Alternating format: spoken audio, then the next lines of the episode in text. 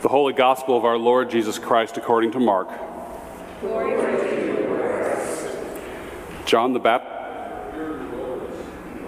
baptism of repentance for the forgiveness of sins.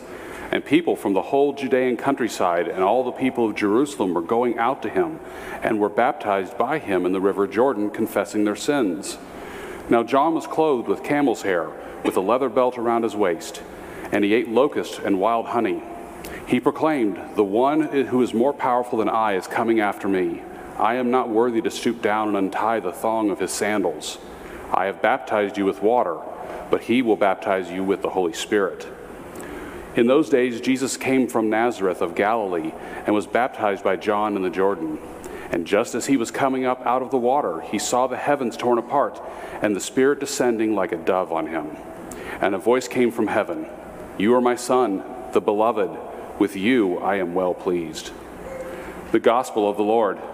Praise to you, Lord Christ. In the name of the one God, who is Father, Son, and Holy Spirit. Amen. Please be seated.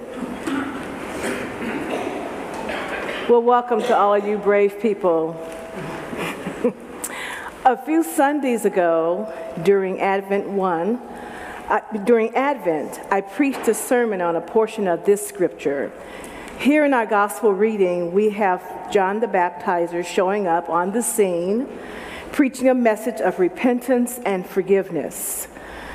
The people came too, and many were baptized by John. But he openly informed them that one was coming after him, and this one would bring with him the Holy Spirit. So, my sermon on Second Sunday of Advent told the first part of this story. Then we were focusing on John preparing the way of the Lord. But today, we are focusing on the baptism of our Lord. How do we prepare ourselves? The people of that day were asking John the same question. We are called to repent. This is a baptism of repentance. But repentance has a misplaced connotation.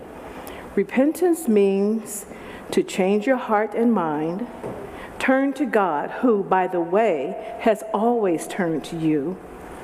Repentance isn't about begging or groveling before God because you are a worthless worm. It's about choosing to follow Jesus Christ. So here we have Christ's actual baptism and the response of God, which was to allow Jesus to see the heavens opened up. And God's response, deep rational love, which is unique between God and Jesus. And I think this is the moment that Jesus needed to move forward. He needed to hear his truth. And you know, thank God Jesus was listening. God often gives us signs, tells us that he's pleased with us, shows us our calling, but often we are not listening. And Jesus saw the heavens open up, as I said, and God is giving us this same message. But we have busied ourselves, we have insulated ourselves with too many things that we do not recognize the voice of God when we are called. Our callings will mean different things for each individual. As we are celebrating the memory and life of Dr. Martin Luther King Jr. this weekend, we are reminded of his calling as a civil rights leader and as a minister of the gospel. You'll be hearing more about racial justice and injustice this weekend due to the King holiday, and next month due to Black History Month. But racial injustice needs to be on our minds and agendas throughout the year. Inequities is what our baptismal covenant is all about. So, just as the people of John's day had to prepare themselves to receive John's message, and just as they had, de- had to make a decision to live their lives differently, we find ourselves doing the same thing. It's a lot like preparing for a new year. Now, some of you have made New Year's resolutions. Go ahead and admit it. It's okay. Many people will post their intentions on Facebook, perhaps hoping that the public exposure will shame them into sticking with whatever re- resolution they've made. But make resolutions if you want, but understand that in baptism, God has already given us a new life, a new year, and a new day. We are freed from all of the emotional and spiritual energy that had been invested in the impossible task of freeing, of freeing ourselves. And we are now free to love God and serve our neighbor. And that was the crux of Dr. King's message loving our neighbor. Martin Luther King didn't act just because he talked about Jesus.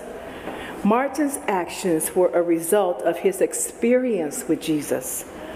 And he may not have said the exact words that are in the baptismal co- covenant that is in our Book of Common Prayer, but because of his experience with Jesus, because Martin paid attention and heard God's voice when God called him, he was also able to answer these questions, which we will answer today.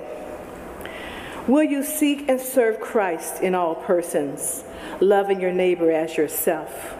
And will you strive for justice and peace among all people and respect the dignity of every human being? And Martin's response was, I will with God's help. I think that these are very wise words to hear at the beginning of a new year. And they bring us back to the gift of our baptism into Christ. Our baptism frees us from trying to free ourselves. And so, freed from all of that, we can get back to doing what God wants us to do this year. Things like loving God, serving our neighbor, sharing our faith, and respecting the dignity of every human being. Because that is really what we are celebrating in the church today. Not just baptisms, and they are important, but Jesus' baptism. And that is the story at the heart of our gospel reading. It's a story about Jesus' new beginnings. This is my beloved Son. I am pleased with him. These words must have been very encouraging to Jesus as he began his public ministry. How many times must he have reminded himself of these words that he is God's beloved Son with whom God is well pleased? So, whatever your calling, listen for God's voice. Don't allow yourself to miss it. Know that these words, I am well pleased, are not just meant for Jesus. When we are baptized, we become one with Christ. All God's love for Jesus is now given to us. God is pleased with us. You may not have the same calling as Martin Luther King. You may not have the same calling as the person sitting next to you in the pew.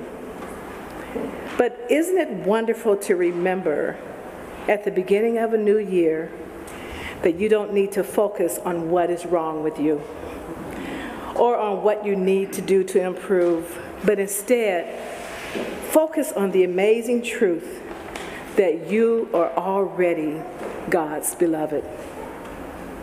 In the name of the Father, Son, and Holy Spirit. Amen.